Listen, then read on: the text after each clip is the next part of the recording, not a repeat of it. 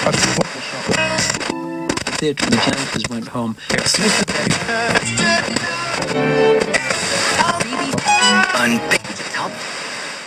Gulyás ágyú, a Magyar Hang heti lap podcastja politikáról Gulyás Balázsjal. Mindenről, amit ön is megkérdezett volna. És arról is, amire nem is gondolt. Kicsit szemtelen, kicsit maró, mégis komoly. Üdvözlöm Önöket, Gulyás Balázs vagyok. Önök ismét a Gulyás ágyút, a Magyar Hang podcastját hallgatják. Ezen a héten is lesz természetesen Magyar Hang, pénteken jelenünk meg, ahogy szoktuk. A címlapon Bot Péter Ákos, vele elemezzük a gazdasági helyzetet, volt mit megbeszélni Bot Péter Ákossal, megemlékezünk a héten elhunyt Mihály Gorbacsovról, bajba jutott pékekkel, cukrászokkal beszélgetett munkatársam, illetve ellátogatott Tompos Ádám Tatár Szentgyörgyre, és ugye ennek az adja az aktualitását, egyrészt volt ott egy nagy tűzvész, másrészt pedig a negyedrendű vádlatot most ö, helyezték szabadlábra, úgyhogy ebből írt Tompos Ádám egy nagyszerű riportot, foglalkozunk a Debreceni akkumulátorgyárral, illetve én látogattam el Kaposmérőre Kassai Lajos birtokára, és egy nem interjút, mert vele nem lehet interjút készíteni, majd megtudják a labból, elolvassák, hogy, hogy miért nem, hanem egy riportot készítettem ebből az egész napos látogatásból. És hát, ahogy szoktuk, szokásos mennyiségű riport, publicisztika és karikatúra a labban, és vendégem ezen a héten a podcastban Holoda Attila, korábbi energetikáért felelős helyettes államtitkár és energetikai szakértő. Szervusz Attila! Szervusz, köszönöm szépen a meghívást! Azt mondtad itt, mielőtt elindítottam volna a felvétel gombot, hogy, hogy te nem erre az államtitkárságra vagy büszke? Valahogy nem erre van. vagyok a legbüszkébb. Én nagyon érdeklődően kezdtem el ezt csinálni, de azért alapvetően én előtte 23 évig dolgoztam a MOL-ban, és ebben volt egy olyan időszak, erre már sokan nem emlékeznek, amikor 10 dollár körül volt az olajára. És akkor, Most mondjuk el, hogy mennyi? Hát most azért 92-94 körül van az olajára, és utána is volt már ilyen időszak, de ez egy nagyon húzós időszak volt, amikor a magyar szénhidrogénipar ott tartott, hogy na akkor bezárjuk az ajtót, és a kulcs a lábtörlő alá, vagy egyéb, és nekem volt szerencsém ebbe az időszakba irányítani a, a teljes hazai szénhidrogén termelést, aztán később a, a teljes hazai szénhidrogén kutatást és termelést, majd utána az eurázsiai kutatást termelést a Molnál. Az eurázsiai kutatás termelés az az, hogy, hogy furtok a Szibériában egy lyukat, és akkor meg belekukkantotok, most a saját szavaimmal mondom, igen, belekukkantotok, és akkor megnézitek, hogy van-e benne olaj. Hát igen, Ez? nem kukkolunk egyébként, mert följön, és akkor esetleg meglepetés ér minket. Bár azt mondják, hogy egy igazi olajmérnök addig nem olajmérnök, amíg meg nem fürdik olajba. Én oh. nekem volt hozzá szerencsém annak akkor idején. Én egy igazi olajmérnök vagyok. Erről szintén kevesen beszélnek, de erre vagyok igazán büszke. Amikor elkezdtük ezt az egészet, van egy ilyen rangsor az európai kitermelő vállalatok között, akkor a MOL nem volt benne az első százba. Mm. Másfél év múlva az első helyen voltunk. Oh. Na jó, ennyit az anekdotázásról, beszéljünk a keményebb dolgokról. Megfagyunk-e idén télen? Nem fagyunk meg az idén télen, ha csak, ha csak azért nem, mert nem lesz az embereknek pénzük kifizetni a Engem a végeredmény érdekel, hát hogy ugye, amikor én korábban megkaptam, mennyire kell összebújni az újságíróktól, amikor megkaptam a, a, az ilyen kérdést, az mindig azért volt, hogy van-e elég van-e elég gáz a tárolókba? Holoda úr, meg fogunk-e fagyni? E, és akkor mindig jöttek azok, hogy oh, nem is kell nekünk a gáz, majd mi itt ezt ellátjuk villanyjal, meg fúj a szél, meg napelem, meg minden egyéb, és akkor bejött a februári időszak, amikor ilyen szürkeség, nem fúj a szél, és akkor mindig jöttek az első hívások a rádióktól, hogy meg fogunk-e fagyni, van-e elég gáz. Hát mondom, februárban azért már vége felé szoktunk tartani a tárolóknak, de e, de azért alapvetően is mindig el szoktam mondani, hogy a, a magyar, meg úgy általában a világ eh, gázellátása az mindig három, lép, három pilléren alapul. Az egyik mindig a hazai termelés már akinek van. Nekünk De ez van. nagyon kevés, nem? Hát ugye másfél milliárd köbméter évente. Ugye ez, ez volt benne a mostani Igen. Eh, célba, hogy ezt föl kell emelni két milliárdra. Persze ez nem úgy működik, hogy attól, hogy a Palkovics vagy, vagy az Orbán Viktor azt mondja, hogy föl kell emelni, akkor holnaptól fölemeljük, mert ha olyan könnyű lenne, akkor eddig is annyit termeltünk volna, főleg ilyen. Én szerintem a fideszesek nagy része egyébként úgy gondolja, nem, hogy Orbán Viktor szavának teremtő ereje igen, van. Igen, igen. De ez akkor akkor a valóságban nem így van, ha jól Valóságban nem így van, de ezt a politikusok továbbra is így gondolják. Tehát kimondanak valamit, és akkor azt gondolják, hogy az, akkor a szólnaptól... De egyébként,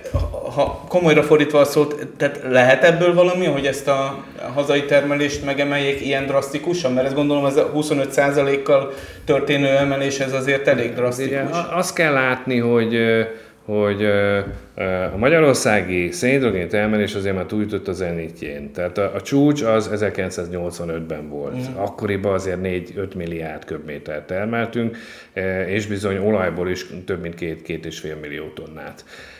Aztán most már olajból alig termelünk egy olyan 500 ezer körül, és érdekes módon már nem is a MOL a legnagyobb olajtermelő, hanem egy amerikai ja, igen.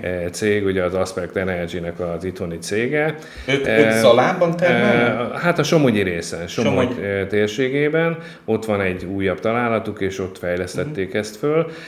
És hát a, a, a földgáz esetében is azt azért látni kell, hogy Magyarországon a, a szénhidrogén termelés 1937-ben indult. Most az, azóta kitermeltek hát durván egy olyan 100 millió tonna olajat, és földgázból körülbelül olyan 230 milliárd köbmétert. Oh.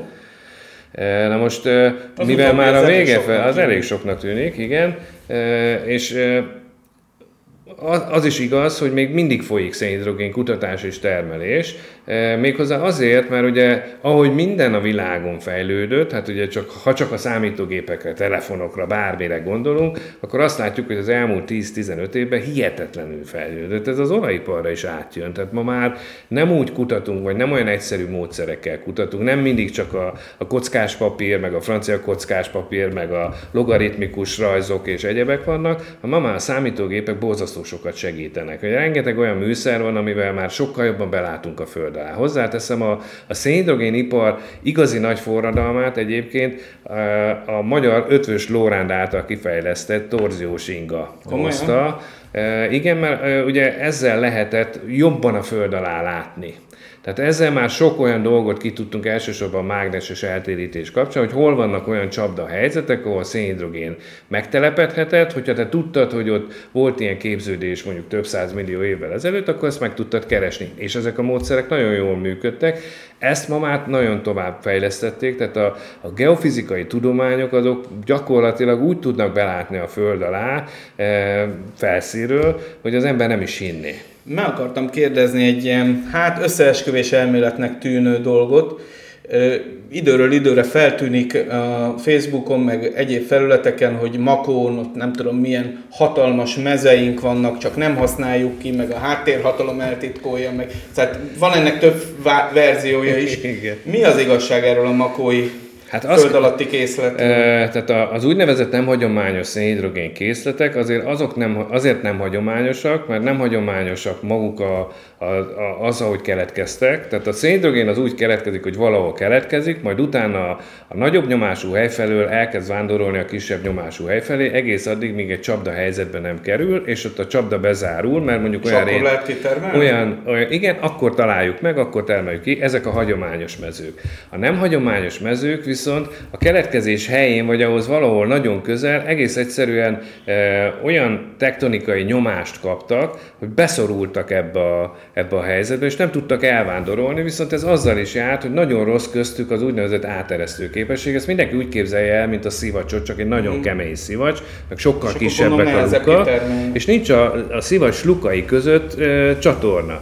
A hagyományos mezőnél, ha lefúrok egy, egy kutat, akkor valahol lefúrom, ott csökkentem a nyomást, akkor minden elkezd oda jönni, mert a lukakon keresztül, meg ezeken a kis apró mhm. repedéseken keresztül oda tud jönni a nem hagyományosnál nem. És a makói árok az azért volt az első ilyen nagyobb felfedezés, hozzáteszem már a 80-as években felfedezték Igen. Magyarországon, csak nem tudtuk, hogy az nem hagyományos mező.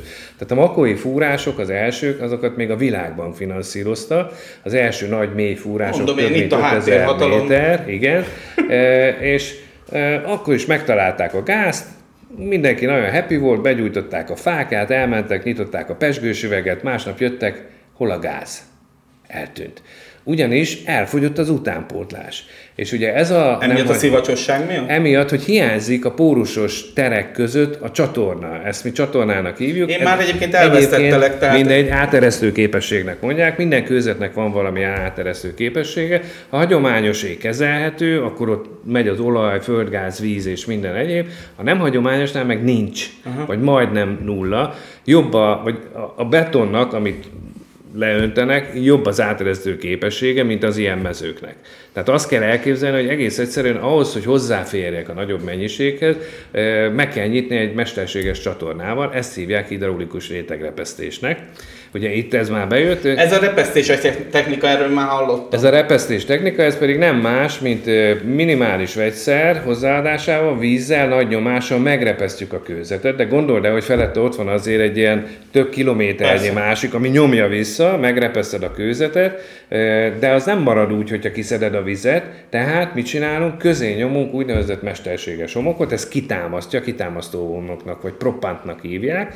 Ez egész egyszerűen ez egy speciális műhomok, mert annyira szabályos, tiszta gömb alakú az egész, akkor már csinálták egy csatornát, akkor már van, és ezt csinálták az amerikaiak, ugye a palagász forradalom Igen, igen, 2007-től igen, indult, igen. és megváltoztatta alapvetően Amerikát. Amerika akkor már gyakorlatilag nettó importőr volt, Igen. és nettó importőrből nettó exportőré vált annyira, hogy már nem volt szüksége a távol-keletről jó, de mi van a mi kis makonkkal? A mi kis makónknak van egy specialitása, borzasztó mélyen van.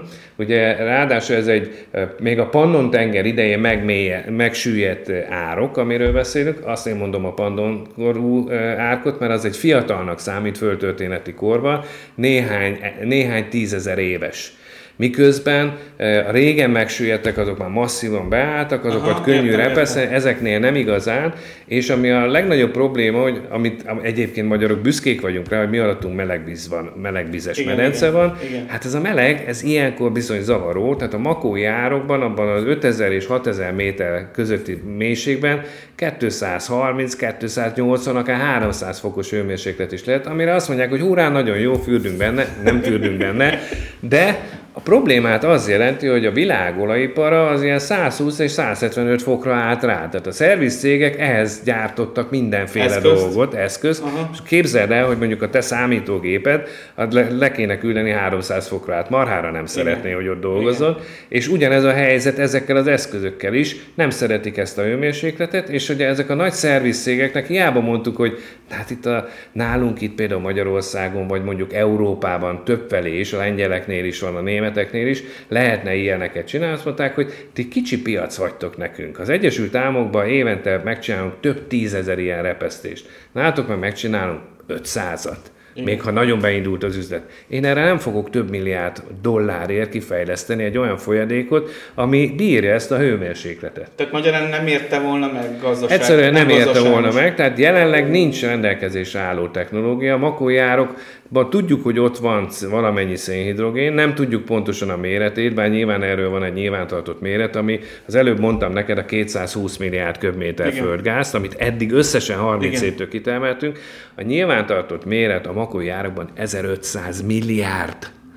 Na, hát az tök jó. Annak, a, amit eddig összesen kitermeltünk, annak több, mint a hétszerese. Képzeld hát el. az Nem kell nekünk? Hát igen, csak ugye Csak ugye nincs hozzá megfelelő technológia. Viszont az a jó hír, hogy van több ilyen mély süllyedék eh, Magyarországon, például a Békési medence, például a Derecskei térségben, Jász, Jászberény térségében, a Dunántúlon, a Zalai, a Drávai mélységben, és most, ami ugye az újabb hír, a Békési medencében, Sarkat környékén, ugye a nyégpusztai kutatás, az szintén egy ilyet célzott meg, csak nincs olyan mélyen, hála jó Istennek, mint a makói árok, annak a mélysége 3800-4400 méter között van, tehát nincs olyan nagy a Ha hőmérséklet. most ezzel a magyar állam elkezd komolyan foglalkozni, és hagyja a befektetőket, akik ugye Makóra azt mondták, hogy nem kell nekik, hanem azt mondja a magyar állam, hogy stratégiai cél, hogy minél nagyobb legyen a hazai kitermelés, ezért én ebbe investálok. Nem szoktak magyar államok ebben nagyon sok, meg úgy általában az államok De kivéve. tegyük föl,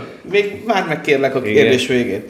Mennyi idő múlva lehetne az első köbmétert felszínre hozni, hogyha ma augusztus végén, szeptember Hát most én azt tudom neked elkezd- mondani, hogy a, a Békési medencében már az első e, találaton túl vagyunk. Uh-huh. Ez azt jelenti, hogy az első köbméter már följött. Na jó, de első köbméter, ami Marika nénihez Ami megy, Marika pedig bocs- nénihez pedig elmegy, ugye ahhoz az kell, hogy ott összegyűjtöd, stabilan termel, gyűjtőállomást, vezetéket építesz, beadod a távvezetéki rendszerbe. E- Erre azt tudjuk mondani, hogyha most ugye megkapta ez a projekt a kiemelt stratégiai jelentőségű nemzetgazdasági projekt címet, az azt jelenti, hogy nem kell az engedélyeztetésnél olyan sok minden időt végigvárnunk, mert egyébként egy ilyen engedélyeztetés akár, akár egy-másfél év is lehet, hogyha nagyon elhúzzák. Most ez egy gyorsító dolog, ez azt jelenti, hogy, hogy jövőre, január-február környékén Ó. ez már akár beérhet a rendszerbe is. Hát Tehát ez ez egy nagyon jó hír. elég gyors. Ez egy nagyon jó hír, de hát ez egy kút. Na Világos. most ezeknek, a, amit nem mondtam még, a nem hagyományos készleteknek van egy sajátossága, sokkal, de sokkal több kút kell hozzá, mint a normálhoz. A normál esetében van olyan, hogy egy mezőt letermelünk 10, 5-10, akár 20 kúta. Az agyai mező, mint a legnagyobb mező, abban van 1100 kút körülbelül. Ugye azt 1959-től kezdve fúrták le Igen, azt a több mint igen. 1000 kutat. Egy olyan méretű mezőt, nem hagyományos mezőt, mint a makói, 2000 kúttal lehetne. Tehát a nagyságrendileg más. Ezért szoktam mindig azt mondani, hogy a nem hagyományos mezőknek nem csak a keletkezése nem hagyományos, de a kitermelési Igen. módja, meg hozzávaló gondolkodás is, és ehhez bizony fúróberendezés sincs annyi, amennyi kellene. Tehát most nyilván ezen dolgoznak, akik ezzel foglalkoznak, és remélhetőleg minél hamarabb bekerül a rendszerbe, de visszatérve arra, Igen. ami a, a szintén az szokott lenni ehhez a makói árokhoz, hogy eladták az amerikaiaknak. Azt kell tudni, hogy Magyarországon is, mint mindenhol a világon, kivéve az Egyesült Államokat, eh, a föld méhének kincse az mindig az adott állam tulajdona. De az adott állam eh, vagy kockáztatja az adófizetők pénzét arra, hogy saját Igen. maga kutat, vagy azt mondja, hogy mivel ez egy nagyon kockázatos üzletág, eh, én eh, bányajáradékért cserébe felajánlom, hogy más hozza ide a dolgát, eh, és hogyha ő elveszítette, akkor az az ő baja. Csak, Igen. csak nagyságrendileg, hogy érzékeltessem, a makói árokban az ottani kutatásokra elment körülbelül 500 millió dollár. Ah, Úgy, hogy nem kapott semmit. Tehát most képzeld el ezt az 500 millió dollárt Magyarország eh, Igen. tette volna oda. Tehát amikor azzal jönnek, hogy odaadták az amerikaiaknak, ez nem így van. Az amerikai hozta a saját tudását, meg a kockázattűrő képességét. Az, az több, mint egy fél Vodafone.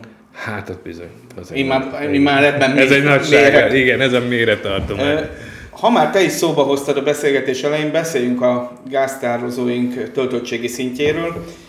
Le, én kigyűjtöttem a, az adatokat. Az utolsó elérhető adat az az augusztus 29-i, és azt írja a hivatalos honlap, hogy 53%-os a töltöttség. Ugyanakkor megnéztem az egy évvel ezelőtti töltöttségi szintet, 2021. augusztus 29-én már 71% volt. Egyrészt jók-e az adataim, biztos, gondolom. Ez attól függ, hogy mindig ugyanazt az adatot hasonlítjuk össze. Ugyanazt, De akkor egy picit, ugyanazt. akkor egy picit rakjuk rendbe a dolgokat. Igen. Először is kezdjük azzal, hogy nem tározó, nem tároló. Elmondom miért. A tározó egy nyitott medence. A tároló pedig egy földtani közegben annak a pórusos térfogatába visszanyomott földgáz. Erre mindig a harapok. A víztározó az tározó, az iszaktározó tározó, de az gáz az nem tározó, nem tároló. Egyébként tároló volt fölírva, képzeld el Na, a most látod, de azért mondom, hogy annyira mert rá mindenkinek a szája, meg Igen. mindig mindenhol elmondom, hogy nem tározó, tároló. Oké. Magyarországon jelenleg öt föld alatti gáztároló van, ebből három nagy méretűnek mondható.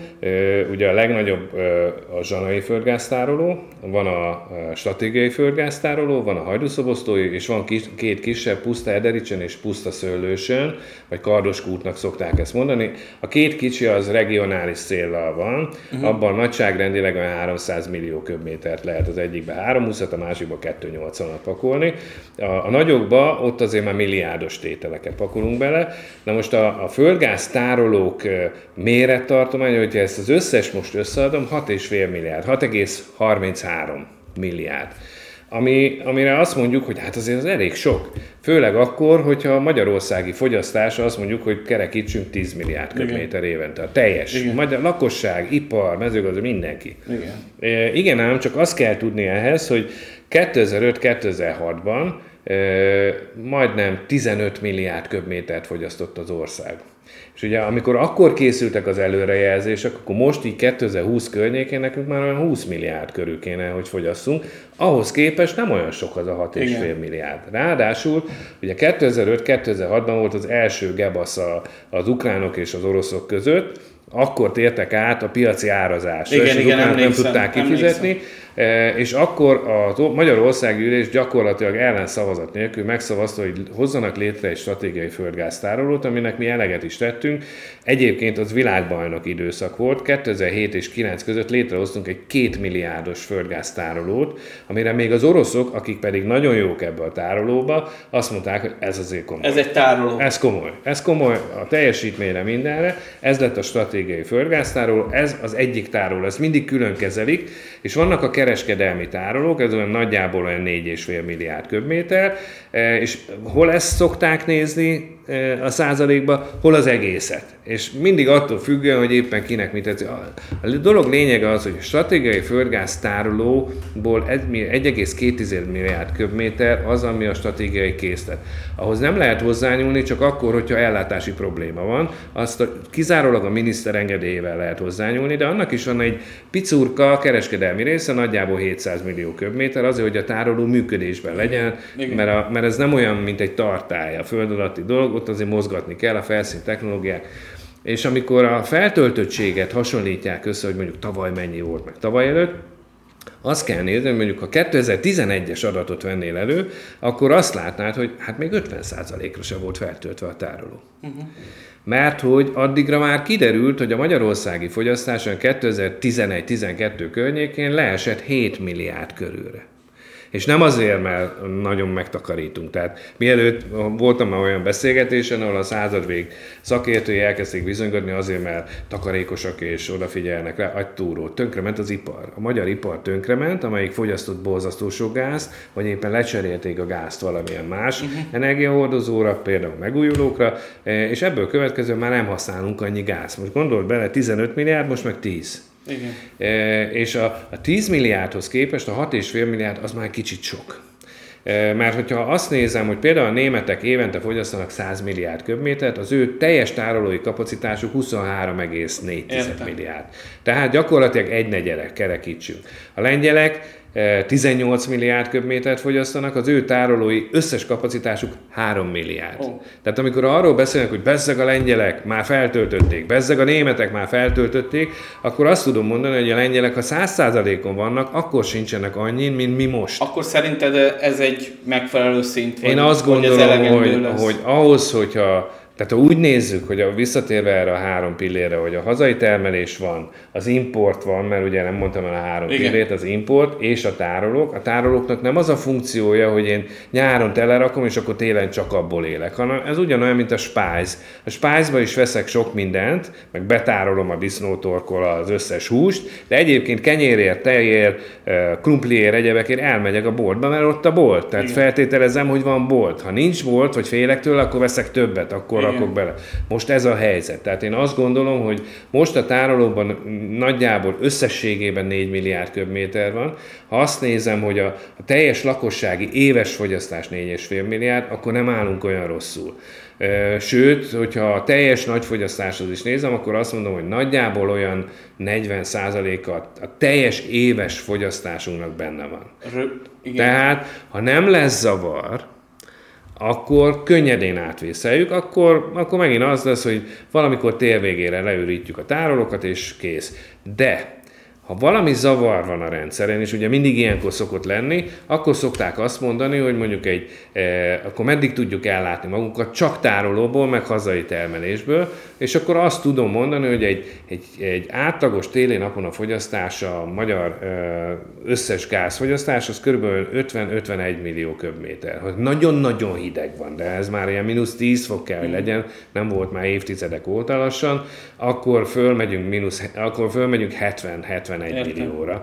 E, de hogyha az 50 millióval számolunk, vagy egy ilyen 45-50 millió közötti fogyasztás, akkor azt tudom mondani, hogy három hónapot még akkor is kibírunk, ha leáll a teljes magyar termelés, nem áll le, ha leáll a teljes import, nem áll le, mert valahonnan mindig jön, tehát még akkor is el tudnánk mm. látni, amikor 2009-ben először volt, hogy az oroszok az életben elzárták a vezetéket, biztos emlékszel rá, Akkor mi magyarok féltéglával vertük a mellünket, hogy még a szerbeknek, meg a bosnyákoknak is tudtunk adni gázból. Erre, igen. Mert nekünk bezzeg van tárolónk. Hozzáteszem, előtte egy fél évig más se kaptam a fejemre, mint hogy ki volt az a hülye, aki kitalálta, hogy még egy stratégiai tárolót is létre kell hozni, miközben a fogyasztás meg lecsökkent. Tehát a tárolóknál mindig azt érdemes nézni, hogy mennyi van az összes tárolói kapacitás, és az hogy viszonyul az éves fogyasztásunkhoz. Vissza tudunk arra térni, oké, okay, ez egy provokatív kérdés volt, ahogy elindítottam ezt a beszélgetést, hogy megfagyunk-e, de mégis előre tudod vetíteni, hogy milyen, milyen lesz ez a telünk, és hogy érdemes-e takarékoskodni. Az egyszerű ember, aki otthon ül Marinéni Piripócson, ahogy előbb mondtuk, mit kell tennie ahhoz, hogy, hogy gazdaságosan működjön, és ugye még az ár kérdésre nem is tértünk rá, majd arról is kérlek beszéljünk, tehát mit érdemes az egyszerű magyar polgárnak tennie otthon annak érdekében, hogy egyrészt takarékoskodjon, másrészt meg, hogy, hogy a, a gázszámlája ne égjen a körmére, és, és ne arra menjen el a teljes fizetése vagy nyugdíja. Ugye azt szokták mondani, hogy minden rosszban van valami jó. Most ebbe a rezsinövelésben, amit bejelentett a kormány, a lehető legjobb dolog az, hogy elkezdett mindenki azzal foglalkozni, hogy mennyi Igen. gázt fogyaszt. Igen. Ugye, e, e, saját tapasztalatból mondom, bárki odajött hozzám, és mondták, hogy, hogy akkor hogy lesz, meg miért bírálom én a rezsicsökkentés, stb. És én mindig megkérdeztem, hogy mennyi gáz tetszik fogyasztani. Hát mit tudom én, drága, 5-6 ezer forint. Mondom, de mennyi gáz tetszik fogyasztani, és nem tudták az emberek. Most meg mindenki Most köbmétereket, meg a zsulokat, kilovattórákat és minden egyebet számol. Tehát elkezdtek odafigyelni az emberek, mert az alap ö, megközelítésnek annak kellene, hogy legyen, ne az legyen már a célunk igazából, hogy ezt a 10 milliárd köbméter földgázt, amit felhasználunk most, honnan szedjük össze, hanem azt, hogy ezt a 10 milliárd köbmétert hogy tudnánk leszorítani 9, 8, 7 milliárd. Egyébként, me, tehát a hétig le lehet szerinted? Simán le a, lehetne. Hogyha most mondok neked rá példát, ugye e, ez is sokszor elhangzott, hogy a, a magyar házak szigetelése borzasztó Igen. állapotban van. Ugye Igen. azt pontosan tudjuk, mi azt fölmértük annak idején még 2012-ben, amikor még én a minisztériumban voltam, hogy a magyar épületeknek a, az, az energiahatékonysága az gyakorlatilag csapnivaló. Az épületek 70%-ánál az energia 40%-a elmegy a francba. És ugye, ami, milyen ház van legtöbb Magyarországon, a klasszikus kádárkocka, ezt ráadásul tapasztalatból tudom, az én édesanyám ilyen házban lakik, megcsináltatta a szigetelést rajta, 35%-kal csökkent a gáz fogyasztása úgy, hogy egyébként nem fázik. Tehát az elmúlt 12 éve pontosan ezt a lehetőséget baltáztuk el, és most uh, hiába várja tőlem is, meg gondolom bárkit megkérdezem, az utcán megállítanak, és akkor mondják, hogy mi lesz a problémát, mondja meg valaki, hogy fogom én ezt megoldani. Az a probléma, hogy én most nem tudok a zsebemből előrántani egy olyan megoldást, hogy Marinéni ezt kell csinálni, és akkor kijön a gázból, meg fele annyit fog fogyasztani. Mert elmulasztottuk ezt a dolgot, mm, és nem a lakosságot hibáztatom, még egyszer hangsúlyozom, bár a lakosság odafigyel, megfigyelése hiányzott volna ehhez, a lépéshez, hanem az, hogy a magyar kormány a rendelkezésre álló forrásokat ostobaságokra, látványberuházásokra költötte, ahelyett, hogy odaadta volna az embereknek, hogy itt van, ekkora házad van, tessék, ennyi a szigetelése, odaadom, odaadom, odaadom, még mindig jobban jártunk. És nagyon sok EU, for, EU forrás érkezett. 2015-ben kifejezetten ebből a célból érkezett EU forrás, hogy a lakosság számára a, a lakóépületek hőszigetelésére költsék. E, és akkor kiállt Lázár, akkor éppen miniszter volt, vagy államtén, azt hiszem akkor éppen miniszter volt, és bejelentette, hogy Hát igen, arra érkezett, de nem arra fogják költeni, hanem a közintézmények, középületek szigetelésére, melyek szintén problémás helyzetben voltak, de azért egy közintézmény, egy középület könnyebben szerez pénzügyi forrás, mint a lakosság. Persze. Ráadásul minél szegényebb valaki, annál több energiát pocsékol. Ez a, ez a szomorú helyzet. Hozzáteszem, nem magyar specialitás. A volt szocialista országokra úgy általában el lehet mondani, főleg, hogyha elővennénk mondjuk a, a GDP egyfőre első e, arányát, és hasonlítanánk, hogy hol nagyobb a szigetelés, meg hol használnak több megújuló energiát, akkor mindig azt tapasztalnánk, hogy ahol ez magasabb, ott igen. Világos. Németországgal szoktak példálózni, nálunk mindig Németországra figyelünk valamiért. A német egyfőre eső GDP háromszorosa a magyarnak. Háromszorosa. Na most eh, akkor csodálkozunk azon, hogy Németországban van olyan fogyasztó, amelyik hajlandó hát lehet, hogy most éppen nem, de hajlandó volt többet fizetni azért, hogy megújulóból kapja az energiát. Nálunk mit mondott rá az egyszerű lakosság? Hát drága, alig tudom kifizetni ezt is, mert a magyar lakosság esetében egy átlagos családi háztartás 16-18%-a megy el rezsire. Most ez föl fog ugrani 30, 40, akár 50 százaléka is borzasztó. Nem tudják, hogy hogy fognak megélni. És az alapprobléma az, hogy miközben a németekre, ugye megint a német hivatkozás, a németeknél meg ez olyan 6-8 százalék volt. Ott is felemelkedett 10-12-re, tehát duplájára, akár duplájára is, és mindig ezzel példáloznak, hogy megfagynak a németek, nem fagynak meg, mert a németeknek marad még nagyjából 88-90 százaléknyi a családi költségvetésből, amiből el tud menni üdülni, színházba, könyvet vesz, beül az étterembe, stb. Nálunk erre nem marad. A gyerek ruházkodásán fognak megspórolni, meg azon, hogy most akkor veszel-e tankönyvet vagy se, vagy a gyerek elmehet-e iskolai kirándulásra vagy se. Arról már nem beszélek, hogy színház, mozi, Felejtsük el? Újság. Új, újság. Hát ugye az újságok is látjuk, hogy milyen nagy bajban vannak éppen a reklám, az állami reklám és a reklámok hiánya miatt. Nyilvánvaló, hogy az emberek sokkal jobban a fogukhoz fogják verni a garas. Ami egyébként még egyszer mondom, bizonyos szempontból jó, mert elkezdtünk odafigyelni az energiára. É, nem tudom, hogy emlékszel arra a reklámra, Alfonso hangjával volt ez a forgó-morgó, na de kinek van erre energiája? Te, te fiatal vagy még nagyon, de akkor én gyerek voltam, és imádtuk ezt a reklámot, kijött egy ilyen kis figura, ami forgott, egy villanyóra volt, és akkor utána mindig mondta, hogy de kinek van erre energiája? Mindenki jót nevetett rajta, majd a villanyt nem vettük lejjebb. Tehát gyakorlatilag az elmúlt 45 évben nem csináltunk az energiahatékonysággal semmit. És most mindenki azt várja, hogy két hónap alatt hozzuk be. Kiállt Gulyás Gergely német Szilárddal, és azt mondta, hogy akkor készüljön mindenki, mert augusztus 1-től emelt ár lesz. Komolyan? Kaptunk rá egy hónapot, hogy felkészüljünk arra, amit ti 12 évig elvartáztatok? Ez az alapprobléma. Főleg úgy, hogy közben, előtte ugye 2013 elejétől azt súlykolták az emberekbe, de már azt megelőzően is hozzáteszem, a szocialista kormányok is ezt csinálták, hogy nem kell neked foglalkozni az energiával, nem kell odafigyelni az energiára, az energia olcsó, majd én garantálom. Azt megelőzően meg ugye a Szovjetunió adta nekünk az olcsó gáz, kifoglalkozott vele, hozzáteszem Oroszországban, most is nagyon olcsó az energia, ugye saját energiatermelésük van, pocsékolják is rendesen. Példaként a 170 milliós Oroszország nagyjából annyi földgázt fogyaszt el, mint az 500 milliós Európa. Aztán. Jó, ott hidegebb van, ezt elismerem, de még ha azt leveszed ennek a hideg hatását, Persze. akkor pocsékolják. Most már kezdenek jövögetni az első számlák.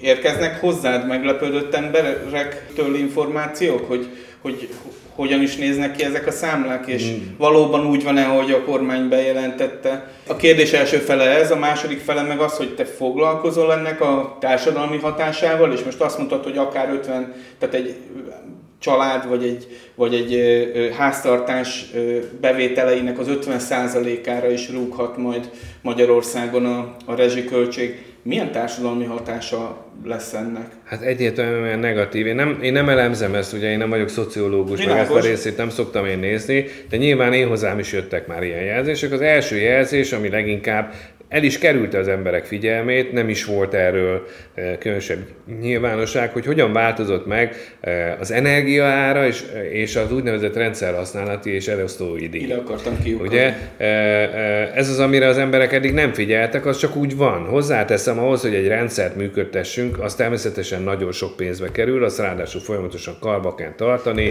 Ezt a rendszerhasználati díjat el tudod mondani, hogy miért fizetjük egészen pontosan? Azért fizetjük, hogy egyrészt a hogy legyen földgáztároló, van benne valami minimális földgáztárolói és stratégiai tárolói kapacitásra, van benne a nagynyomású vezetékrendszer, ugye nagyjából van egy olyan 5400 km nagynyomású rendszer, ezek a, ez az, azért mondom nagynyomásúnak, mert ezek ilyen 60 bár, 60 bár körüli, 50-60 bár körüli Tehát, vezeték. Mit tudom én, Zala megyéből, ahol, vagy Somogyból, ahol, ahol éppen termelik a, a gáz, azt is viszik, de mondjuk ezen jön mondjuk Magyarországra az ukrán, a déli, a román, stb. Ezek keresztbe kasul összehozzák, és utána eljuttatják az úgynevezett szolgáltatókhoz, az elosztói szolgáltatókhoz. Az elosztói szolgáltatók úgy tudom lefordítani, hogy mindenki értse, D-gáz, Tigáz, stb. Igen. így mindenki ismeri. De ugye ezek a szolgáltatók ma már elváltak a kereskedelemtől, tehát nem ő kereskedik a gázzal, ő csak a vasat biztosítja, meg azt a technikai lehetőséget, hogy oda jusson a fogyasztóhoz. De az ő rendszerének a fenntartása is pénzbe kerül. Uh-huh. Akkor ez, a, ez már a harmadik elem, tehát ez az elosztói díj, és a villanyenergiánál ugyanez a helyzet, ugyanez a helyzet, ott nincs tároló. Viszont az úgynevezett MAVI rendszert, ez a villamos irányító rendszert, a nagy, nagy, nagy feszültségű hálózatot, a kis feszültségű hálózatokat, stb., hogy ez rendelkezésre álljon, ez pénzbe kerül. Gyorsan hozzáteszem, amikor indult a rezsicsökkentés 2013 elején, akkor a német Szilárd mindig kiállt, és azt mondta, hogy tűrhetetlen, hogy ezek a multinacionális cégek kiviszik innen, és 1000, 1100 milliárd eh, forintnyi eh, jut, vagy osztalékot vittek ki. Azt elfelejtette hozzátenni, hogy előtte behoztak durván 5000 milliárd forintot, amit ezekbe a rendszerekbe tettek. Ugye hát a jó... egy vállalkozó nyilván nem, nem jó szolgálati. Persze, egyrészt a vállalkozó azért csinál, azért tesz valamit, hogy, hogy abból ő profitot hozzon, mindenki más, az ember berakja a bankjá, bankba a pénzt, azt várja, hogy a többet vesz ki érte, de hozzáteszem, hogy, hogy ugye szokták ostorozni a volt privatizációt is, hogy miért kell nekünk privatizálni, stb. Nem volt rá pénzünk. Tehát az alapvető azt kell látni, hogy amikor Elindult a rendszerváltás, meg azt követően jött ugye 94-ben az első szocialista kormány, egyszerűen kifogytunk már a pénzből, és nem tudtuk volna ezt a rendszer, az államháztartás, és nem tudtuk volna saját magunk rendbe tartani, hát akkor jött még a bokros csomag is, emlékez rá. És ezek a vállalkozók, ezek a multinacionális vállalkozók, akik ebbe utaztak egész életükbe, ehhez értenek a legjobban, hogy működtessünk rendszert. Ők azt mondták, hogy rendben van, én jövök ide, csinálom ezt, megkapom az én eszközarányos nyereségemet, de hozom a tudásomat, a pénzemet, bele fogom rakni. És könnyen hozzászokunk a jóhoz, mert én amikor gyerek voltam, akkor ott a villanyóra mellett mindig ott volt egy kis gyertya áramszünet volt, menjél fiam, kap, gyújts meg a gyertyát. Leszoktunk róla. Az elmúlt 30-40 évben, inkább 30 évben már nem volt divat ez, hogy áramszünetek vannak. Nem volt divat, hogy vízszünet van. Nem volt, most ugye hogy rádöbbent itt ez a Pilis igen, környéke, igen. hogy vízszünet volt. Miből adódott? Nem volt karbantartva. Tehát pénz kell bele ahhoz, hogy a rendszer... miatt hiányzott igen, a karbantartás? Igen, igen, alapvetően. Tehát amikor a rezsicsökkentést bevezették mindenhol egységesen, minden szolgáltatóra, és azt mondták, hogy mínusz először 11 százalék, utána még 9-et adtak, utána meg 4, valamennyit, és így értünk el 25-ig, azt nem nézték meg, hogy ezt nem lehet fűnyírószerűen csinálni, ugyanis minden vízszolgáltató, vízi közmű szolgáltató más-más szituba volt. Volt, akinek új volt az egész rendszere, akármi miatt is, gazdagabb volt a város, felújította, stb. Voltak kisfalvak, ahol erre nem jutott pénz. Tehát Mit mondtak? Csökkentsd a, a ráfordított összeget. Mit csináltak? Nyilván nem a vezérigazgatónak lett kisebb a fizetése. Amikor e, bejött a rezsicsökkentés, mindig elmondtam, hogy ugye nem gondolja senki, hogy az EON vezérigazgató kisebb Mercedesbe fog átülni. Nem.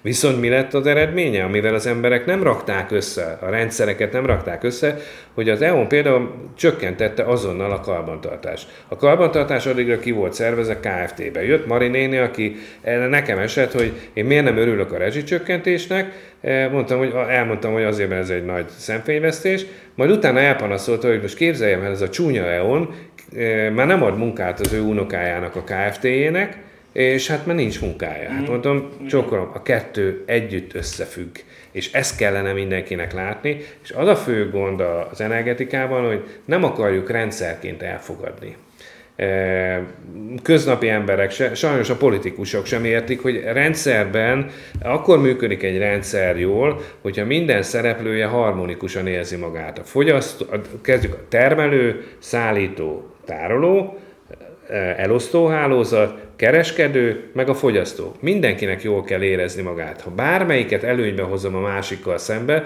akkor az valakinek a kárára fog történni. Ha a termelőnek azt mondom, hogy nem adok érte annyi pénzt, akkor mit fog csinálni? Nem termel annyit.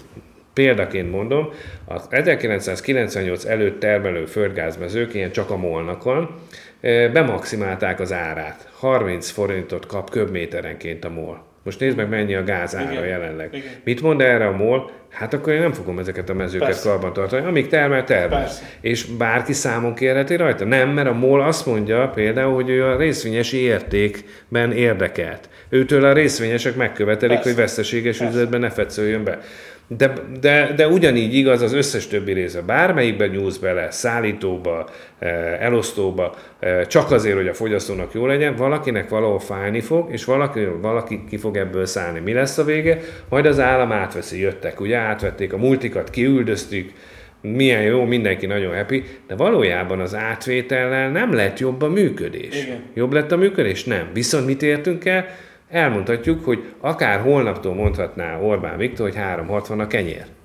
Mert mit mond? 360 a kenyér. De hát mindenki tudja, hogy 500 forint, majd most van már 1000 forintos egy kilós kenyér is, akkor a Nem pék mit fog mondani? A pék mit fog mondani? Akkor a különbséget kérném szépen ide rakni. Miből rakja oda Orbán Viktor? A mi közös pénzünkből. Persze. Hiszen Orbán nem a saját pénzét osztogatja, hanem a miénk. Visszatérve ezekre az első számlákra, mennyire korrelál az, amit bejelentettek nyáron, és ahogy most Most megérkeznek még sem ennyire. Most az azért első azt kell számlák? látni, az első számlák, azok jelentős része úgy, úgy néz ki, hogy július, akkor még nem volt, és hogyha attól függően, hogy ki mikor jelentette le a, a, Az a saját óraállás. óraállását, akkor van rajta három nap, négy nap. Értem. Az első igazán adekvát választ akkor lehet mondani, amikor szeptemberben, Amikor de inkább október, november, Mhm. amikor már elkezdünk fűteni is, mert azért egy ilyen napon, mint a mai is, most azért jó meleg van, az ország fogyasztása 8 millió köbméter, Mhm. de lehet, hogy kevesebb.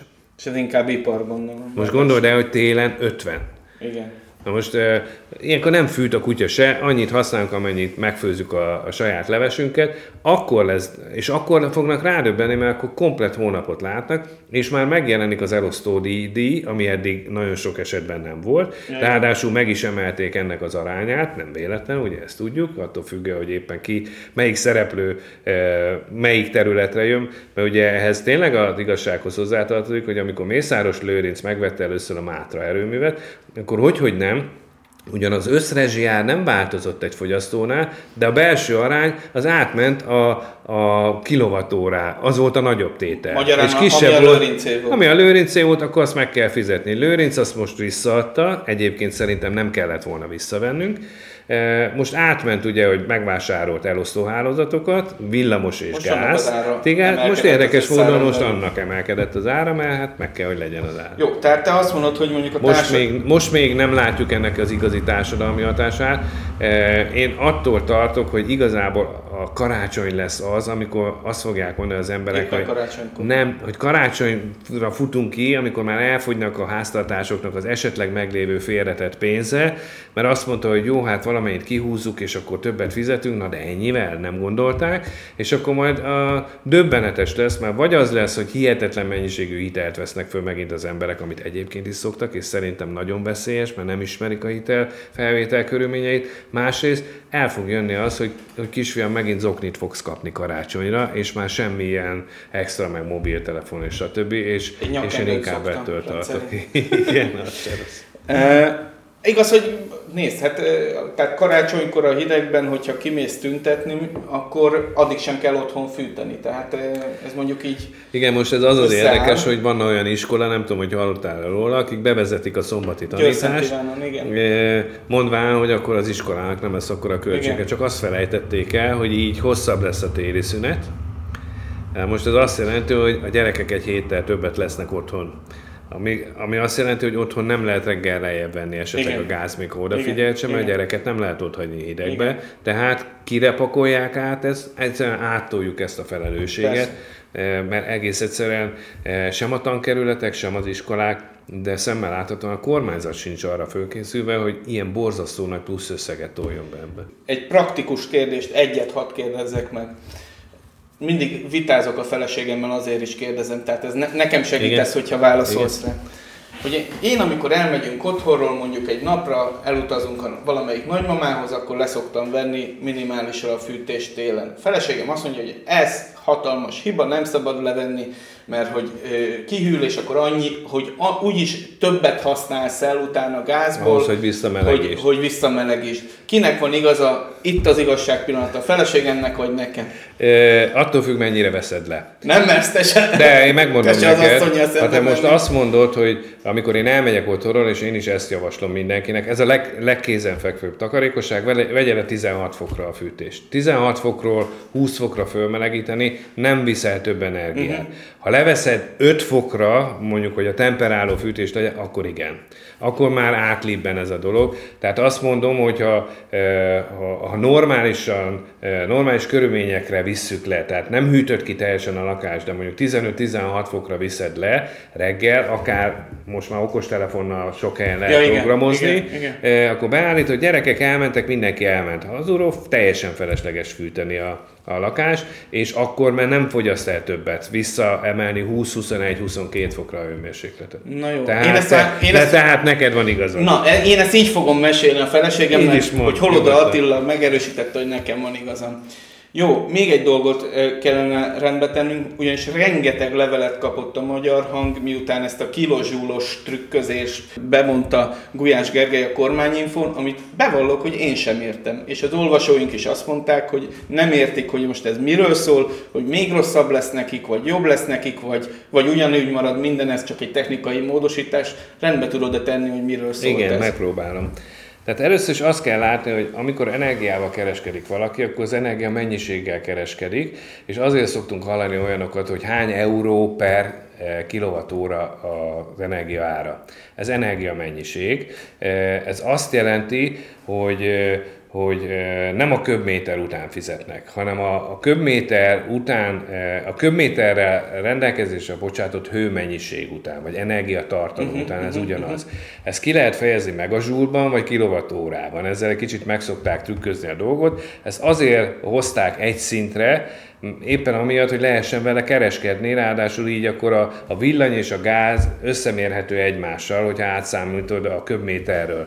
Mert, ez, a, hogy, ez, a, ez a fűtőérték alapú Úgy van, számítás? tehát a fűtőérték, minden, minden földgáznak egyébként e, saját fűtőértéke van. Bármelyik mezőből termeli. Ugye a, a Gulyás miniszter is belebonyolódott ebbe, hogy az orosz a jobb, a magyar egy kicsit a nyugati meg abszolút rossz. Ez hülyeség. Ez mondjuk inkább ideológia. Ez ide, még ideológiának is rossz volt. Az oroszoknál is van rossz mező, rossz fűtőértékű, Aha. nálunk is van. Nálunk is van nagyon erős, nagyon magas fűtőértékű, az oroszoknál Aha. is van. De az oroszoktól jövő gáz, az árugáz, az szabványos értéken érkezik az országba. Ez 34,1 meg a zsúl per köbméter, plusz-minusz 5 százalék. És hogyha meg lehet nézni egyébként, mert hivatalos adata a földgáz szállító oldalán, ami, amióta az oroszok ide gázt hoznak, olyan stabil fűtőértéken hozzák, hogy a, alig van el, minimális, nem veszed észre szabad szemmel a grafikonon az eltérést. Viszont történelmileg úgy alakult, hogy voltak bizonyos regionális rendszerek, például Békés megyében, Somogyban, Zalában, ahol a környékbeli gázokat minél hamarabb be akarták kötni, mert ugye hát itt a gáz emberek, akkor fűtsünk vele, 60-as, 70-es évekről beszélünk, de hát annak a gáznak, az ott termelt mező gázának nem volt olyan magas a fűtőértéke, Értem. 29 megazsulos és két szabványcsoport van, van egy szabvány, MS1648-nak hívják, egyébként Európa minden országában Most van. mindenki. Igen, tehát az a lényeg, van egy szabvány, és két szabványcsoport van. Az egyik az a 34 megazsúl körüli érték, uh-huh. a másik a 29. Viszont ott olyan készülékeket használnak, ami erre van optimalizálva. Oh. Tehát az ő készüléküket nem tudod áthozni erre a Értem. rendszerre, és azt is hozzá kell tenni, hogy a, a magyar fogyasztók 99%-a ezt a normál 34 körülit kap alapja. De van eltérés régiónként, ezt mindig ráírja a szolgáltató, hogy az elmúlt mérési időszakban mennyi volt az átlagos fűtőérték, ugyanis ezt nekik úgy kell mérni, ezt úgy képzeld, hogy 7 percenként vesz egy kromatográf minden egyes betáplálási ponton mintát, leellenőrzi a fűtőértéket és rögzíti. Őrület. Tehát a Magyar Energiahivatal ezt vissza tudja ellenőrizni, nem lehet kamukázni. Tehát Viszont, ha már hőmennyiségről beszélünk, akkor, akkor jön a másik példa, a legszemléletesebb példa, egy vödör víz, vagy bocsánat, egy liter víz felforralásához ugyanannyi energia kell. Ha rosszabb gázból használod, akkor több köbméter kell hozzá, de az energia mennyiség meg a zsúlban számítva ugyanannyi. Viszont ez akkor is igaz, hogyha valaki a 29 megazsúlos területen lakik, akkor hogyha neki azt mondta a német Szilárd, hogy 1729, azzal felszódod a 29-et, hát akkor én sokkal kisebb energiát kapok, miközben te energiával kereskedsz a piacon. Akkor ez... Adjál nekem ugyanannyit. Tehát egész egyszerűen azt mondták, hogy akkor nem köbmétert adok meg, hanem a hőmennyiséget. És az mindenkinek egyformán jár. A hőmennyiségnél úsztam meg a vonalat, ez a 63.645 megazsúl, Ha nálad jobb a fűtőérték, akkor abból neked kevesebb, Kevesebb. kell. De egyébként kevesebb is kell ugyanannyi kajának a megfőzéséhez, meg a víz Ami a, felforrásához ami a is. hallgatóinkat érdekelni fogja az az, hogy most akik jobb fűtőértékű Területen laknak. területen laknak, ők kevesebb. azok, azok rosszabbul járnak, tehát lejjebb vitték a, a, a, a rezsicsökkentett Nem járnak rossz, tehát, Nem. tehát az alap dolog, nem járnak rosszabbul, mert a hőmennyiség a lényeg. Tehát ugyanakkor a hőmennyiséget fog megkapni mindenki. Tehát ezzel csak a rosszabb fűtőértékű területen javították föl, Értem. a jobbakat meg nyilván, hogyha Na, hát valaki olyan területen van, ahol mondjuk 36 meg a zsúlos, mert vannak ilyen régiók, akkor bizony ők kevesebbet fognak kapni, nem 1729, csak 1700. Mert Vagy tudod, 1600 tudod, az ember úgy van az ilyen bejelentésekkel, hogy egyrészt nem is érti, másrészt meg azt gondolja, hogy hogy valami trükk az elmúlt 12 Mindig évből az a gyakorlat, hogy valami, meg hát itt élünk Kelet-Európában, hogy valami trükk van benne. Így De akkor van. ebben nem volt most Tehát ebben, a, ebben kivételesen nem ez volt a trükk, és azért csinálták meg ezt a lépést, mert voltak egyébként nagyon helyesen országgyűlési képviselők azokról a területekről, Ja, akik jelezték, hogy figyelj már, az én nálam lakó emberek kevesebb energiát kapnak. figyelj, mint egy normális ország. Képviselők Képzeld lobbiznak. hozzáteszem, ellenzéki képviselő. Ja, értem. Határeset. Jó. Még egy dologról szeretnélek megkérdezni. Medvegyev volt orosz elnök és, és volt miniszterelnök, bejelentette hát a Telegram csatornáján, hogy ö, 5000 amerikai dollárig is fölmehet 1000 köbméter gáznak az ára. Egyrészt most mennyiért kapjuk? 5000 eurót Körül- mondott. Ö, Dollárt mondott? Nem eurót mondott? Én dollárt írtam fel Ma magamnak. már mindegy, a forint szempontjából Egyébként mindegy. igen. igen. Egyrészt most mennyiért kapjuk, másrészt pedig, ha ez valóban bekövetkezik, és ez nem csak egy, egy fenyegetés, az annak milyen hatása lesz az idei telünkre. Hát először nézzük azt, hogy mennyiért kapjuk. Ugye én azért szoktam kritizálni a kormány olyan bejelentéseit, hogy meg mondjuk az új számlákon való ráírást, ha ő világpiaci áron venné, akkor ennyit fizet, mert nincs ilyen, hogy világpiaci ár. Mm.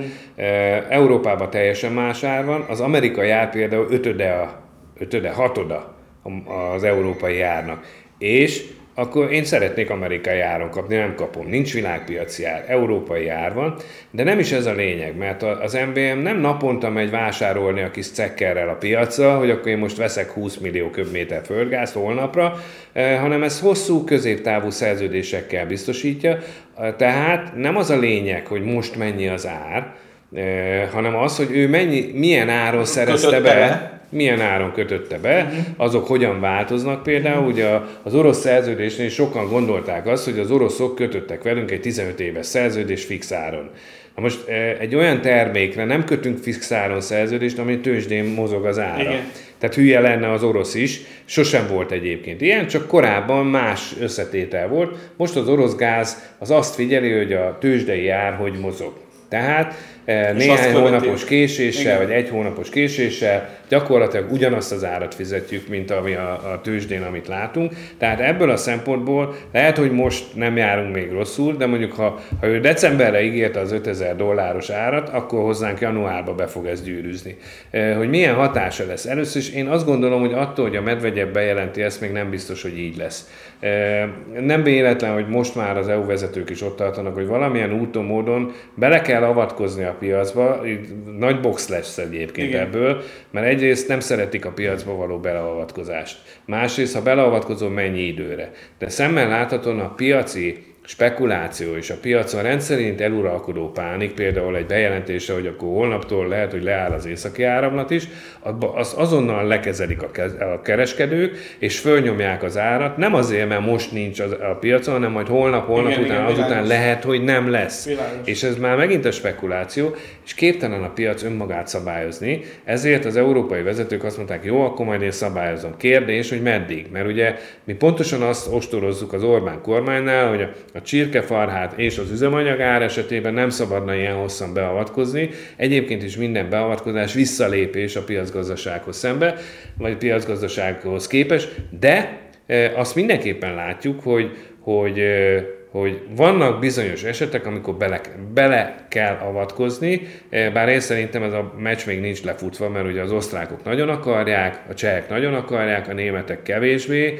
ők e, talán valamennyi ideig, ők azt mondták, hogy valamennyi rövid ideig, de valamilyen úton, módon a piacot hogy mondjam, ahogy szokták a hisztis gyereknél, egy pohár vízzel leöntik esetleg, hogy térjen már magához. Uh-huh. Tehát én most azt várom, hogy ez a pohár víz jön most ennek a hisztis piaci reakciónak, és valahogy normalizálódik, mert ha bekövetkezne ez az 5000 dolláros ár, ami most azért olyan 2000 körül van, az annak a duplája is akár, akkor, akkor bizony az azt jelenti, hogy a magyar állam csődbe fog kerülni, amiatt, hogy hogy mondjuk akár ezt az alacsonyabb szintet, de támogatja, támogatott áron adja át. Gyorsan hát hozzáteszem, lehet... Eh, a Medvegyevnek 2015-ben nem, bocsánat, 2008-ban volt egy olyan jóslata, hogy ő szerinte 500 dollár lesz az olajára.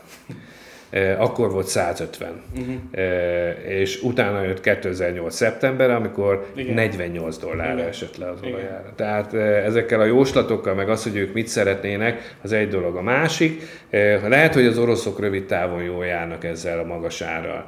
De mivel Európa most gőzerővel azon dolgozik, hogy hogyan szabaduljon meg az orosz gáztól, hosszú távon az oroszok nagyon-nagyon rá fognak faragni. Na, ez, ezt is meg akartam kérdezni, ha még gyorsan erre ki tudunk térni, hogy ha valóban leválik Európa, vagy Európa nagy része az orosz gázról, mi a csodát fognak csinálni a, a energiahordozóikkal az oroszok? Hát, El fogják tudni adni? Nem. Ugye itt Indiát, Kínát mondják. Mindig ezt szokták emlegetni, de nem. Tehát most csak gondoljon bele mindenki, hogy mondjuk az északi áramlatnak két ága készült el, az egyébként négy vezeték. Nem, mert az első is két vezetékből áll, a második is. Egy-egy ilyen ág, tehát egy ilyen duplás vezeték, az annyiba került, mint a Paksi atomerőmű. Majd utána létrehozták a déli területre ugye ezt a török áramlatot, annak az ára is, talán még egy kicsit több is, mert ott ugye e, abban is volt egy hosszabb is a szakasz, mm. abban is van tengeri rész, e, tehát először is az oroszok ebbe sok pénzt fetszöltek ha ők máshova azt mondják, hogy akkor most bedúcizunk és máshova adjuk el, akkor hova lehet eladni? Mindenki jön Kína, India. Kína felé az oroszoknak jelenleg van egy darab vezetékük, amit meg most van építés alatt egy másik, ezt Szibéria erejének hívják, most épül a Szibéria ereje 2. Ezek méretüket tekintve az északi áramlattal vetekszenek, tehát olyan 50 milliárd köbmétert képes évente. Európa fogyasztott 200 milliárdot az orosz gázból. Na most ez azt jelenti, hogy nincs ennyi vezeték kapacitása, ahol ezt eladják. És nincs is pénz megépíteni. És újabban? valószínűnek tartom, hogyha most a háború azért elég viszi, eléggé viszi el a pénzt, és persze nyomják fel az, a gázárát, meg az olajár. Az olajár az továbbra is egyébként lejjebb van sokkal, az orosz olaj. De a gázárából azért nagyon sok bevételük van, valameddig ez bírja, de nem vagyok benne biztos, hogy a háborúval együtt meg még majd új vezetékeket építenek, ahogy az meg fogja neki kelleni. az messzebb is van Kína. Sokkal messzebb van. Tehát Kína a, a nyugat-szibériai mezőktől 4000 kilométerre van, mi meg kettő. Mm. Azért az nem ugyanaz. Hát Ráadásul itt azért mert voltak legalábbis alap, oroszországi alapvezeték szakaszok, a Jamali, a szibériai, ezek mind-mind legalább Oroszországban már valameddig eljutottak, tehát nem az egészet kellett megépíteni, és így is egy paksnyi beruházásba került. Na most a kérdés az, hogy egyrészt hogy, fogja, hogy fog nekik megtérülni a, az északi áramlat 1-2.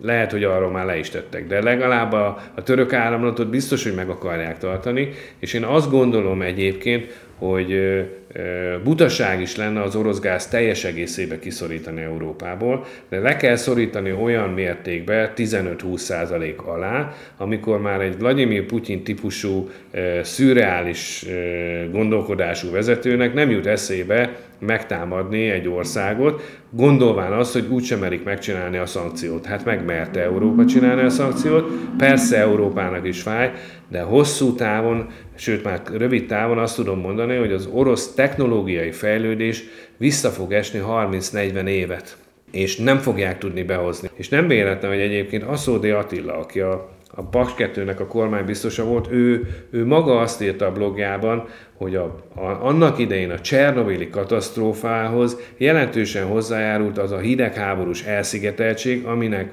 okán nem jutottak hozzá a legkorszerűbb technológiai, elsősorban folyamatirányítás és ehhez kapcsolódó rendszerekhez, csippekhez és minden egyébhez, e, és az hozzájárult ahhoz, hogy az a katasztrófa bekövetkezett. Ki tudja, hogy hogy fognak leesni például az orosz gépek előbb-utóbb. Szép jövő. Benzinársapka, szerinted meddig tartható? Nekem van egy olyan gyanúm, hogy azért emlegetik a különböző kormányzati szakemberek, és, és nem szakemberek ezt az októberi hónapot, mert legkésőbb októberben lekerül az ársapka, és, és 700 forint. Biztos vagyok benne, hogy most már le fog kerülni az ársapka. A most, nem a, véletlen, a most azt te is október hát én, én szívem szerint azt mondanám, hogy ha van egy kis eszük, akkor szeptember 1-én már megszüntetnék, mert ma már ott tartunk, hogy most már tényleg benzinhiány van. Azok az úgynevezett független benzinkutasok, akik korábban nem a moltól kapták, hanem máshonnan, más kereskedőktől, és ezek a kereskedők hiányoznak jelenleg az országból, mert ennyiért nem hozzák be, azok éppen a két nappal ezelőtt megkapták az értesítést a moltól, hogy, hogy dízelből 50%-át kapják a megrendelt mennyiségnek, benzinből meg 35-öt. Ez azt jelenti, hogy mondjuk a hét első két napján kifogynak az üzemanyagból, a szállítástól. E, tehát, ahogy ez várható volt, mint minden ársapka, hiányhoz vezet. A hiánygazdáskodás az meg vagy feketézést indít el, vagy más. Most a feketézésnek azt látjuk, hogy, hogy például a, a határmenti vállalkozók már kijárnak tankolni e, máshova, mert ott mondjuk Horvátországban vagy Szlovéniában, ahol szintén van valamilyen mérsékelt ársapka, de nem ilyen drasztikus. És az alap probléma az az, hogy ha ezek a független benzinkutak tönkre mennek, már pedig van köztük, amelyik már tönkrement és bezárt, eh, akkor ezek már nem fognak újra nyitni. Tehát a környékbeli ellátásból ez hiányozni fog. Hiába mondják, hogy de 20 kilométerre van egy nagyobb város. Most képzeld el, minden tankoláshoz menjen 20 kilométert, oda-vissza 40-et. Múltkor kérlek szépen felcsúton vágtattam keresztül az autómmal, és a felcsúti benzinkútra beálltam, hogy én akkor most jól megtankolok, és mondták, hogy itt aztán nem, mert nekünk nincs se benzinünk, se dízelünk, úgyhogy viszont látásra tessék tovább menni Picskére, úgyhogy pont az történt. Hát ez az, hát ez az, hogy akkor és, el... nagyon és akkor most gondolj bele, hogy a mezőgazdaság. A mezőgazdaság azért korábban nem úgy dolgozott, most megint azt tapasztaljuk, hogy benzinkutakon megjelennek a John Deere traktorok és hasonlók, hát nem ez volt a divat. Kivitték nekik Igen. ezek a benzinkutasok, csak mivel ezt a szállítási költséget már nem, fizet, nem kérhetik el, Igen. ugye mert így szól a rendelet, ergo nem viszik ki. Tehát Persze. mit csinálnak? Bejönnek. Na most bejön egy John Deere tankolni 500 liter. Igen. És ő náluk ugye nem lehet korlátozás, megtankolja az 500 litert, az azt jelenti, hogy elvitte 10 embernek a, az arra Igen. napra kiadott készletét. Az azért nagyon megüti őket. Ezért azt gondolom, hogy ez nem tartható. Nem véletlen, hogy a MOL maga is, ugye a MOL vezetők eh, próbálták győzködni a kormánytagokat, hogy, hogy eh, véget kell vetni a benzinsapkának. Én azt gondolom, hogy talán még az októbert sem kellene megvárni ezzel, hogyha van eszük. Mert És minél később... esetleg információt eljutott hozzád, hogy esetleg korábban meglépik ezt? Nincs, nincs, nincs. Én azt tudom, hogy a MOL vezetők továbbra is agitálják a, uh-huh, uh-huh. a, a kormány teljesen jogosan.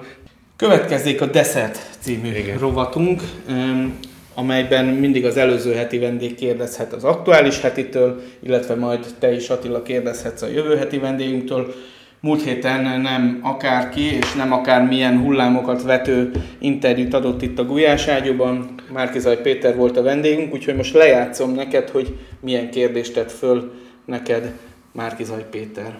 Ha már az évét arról beszéltünk, hogy mit mertünk volna mi megtenni kormányon, akkor hadd kérdezzem meg Holod Attilától, hogy megmerte volna lépni azt a fajta lépést, amit a Fidesz, ahogy felszámolja a rezsicsökkentést. Ezt én elmondtam, hogy én személy szerint valószínűleg nem, féltem volna. Hodod Attila megmerte volna lépni, ha nem, akkor mit lépett volna, mit javasolt volna ezzel szemben? Mármint úgy értettem, mert előtte arról beszélgettünk, hogy mi lett volna, hogyha kormányra kerül a Igen. Márkizaj Péter vezette ellenzék, és te mondjuk pozícióba kerülsz. E, hát így, ahogy ők meglépték, így semmiképp. Ennek ugyanis én nem sok értelmét találom. E, ugye mindig elmondtam, hogy olyan 1990 óta nincs, hogy a lakosságot összeengedjük az ipari fogyasztók, tehát ugyanazzal a piacsal. Igen, igen, igen. Mert teljesen más piac, és a lakosságnak nincs befolyása arra, ott azért más szereplők vannak. Tehát én mindenképpen több sávos rendszert hoztam volna létre, lettek volna olyanok, akiket egyáltalán nem bántottunk volna, még úgy sem, hogy több fogy- tehát fogyasztási... Bevételi szempontból több is, sáv? Nem bevételi, tehát a szociális sáv is, meg hozzá fogyasztási sáv is lett volna, sokkal Értem. több. Tehát én nem azt mondtam volna, hogy 1729, hanem azt mondtam volna, hogy, hogy mondjuk 1200, ennyi. A felett van egy újabb sáv, akiknek nem ennyivel emelkedik, mert most az a drasztikus ebbe a dologba, hogy hirtelen, amikor túllépi ezt az 1729-et, akkor nem azt mondja magának a, a fogyasztó is, hogy jó, hát egy picit drágább lesz, hanem rohadt drága lesz. Tehát, hogy egyből felette hétszeresére, ez egy ostobaság ez a lépés, tehát e, egyébként is ezt a fokozatos bevezetést e, tettem volna, és én e, legalább három-négy sávot hoztam volna létre fogyasztóként, és lettek volna olyan fogyasztói csoportok, nyilvánvaló, akik egyrészt alatta maradnak, másrészt vannak olyan fogyasztók, akik még ezzel a kedvezményes árral is bajban vannak, és nem tudják fizetni, újra kellene gondolni ezt a támogatási rendszert, és nem azt mondani, hogy én a kiskerárat szabályozom, mert az önmagában szerintem butaság, hanem a fogyasztót kell megtámogatni, mert a kiskerár szabályozásnál valójában a kiskereskedelemmel foglalkozó kereskedő az, aki ezt az egész balhéját elviszi, lásd benzin. Most azért nem veszük észre, mert ezt az egészet az MVM viszi el, ami egy állami vállalat, de egyébként, ha most itt lenne rengeteg szolgáltató cég, akkor azok is ugyanúgy ezt, ezt megszenvednék, tehát önmagában csak a kiskerárhoz nyúlni az butaság. Hogyha én azt látom, hogy vannak fogyasztói csoportok, akik nem tudják ezt megfizetni, nem tudnak maguknak emberhez méltó életkörülményeket biztosítani, akkor nekik pénzt kell adni, és a nyugat-európai országokban ezt láttuk. Tehát az Ausztriától kezdve minden mindenhol, 200 euró gyerekenként, még 50 euró, stb. Ennek van értelme, tehát azért volt hazugság például az a sokáig hangoztató dolog, hogy csak Magyarországon van rezsicsökkentés, mert ez nem igaz. Európa szinte minden országában tesznek különbséget szociális alapon, mm.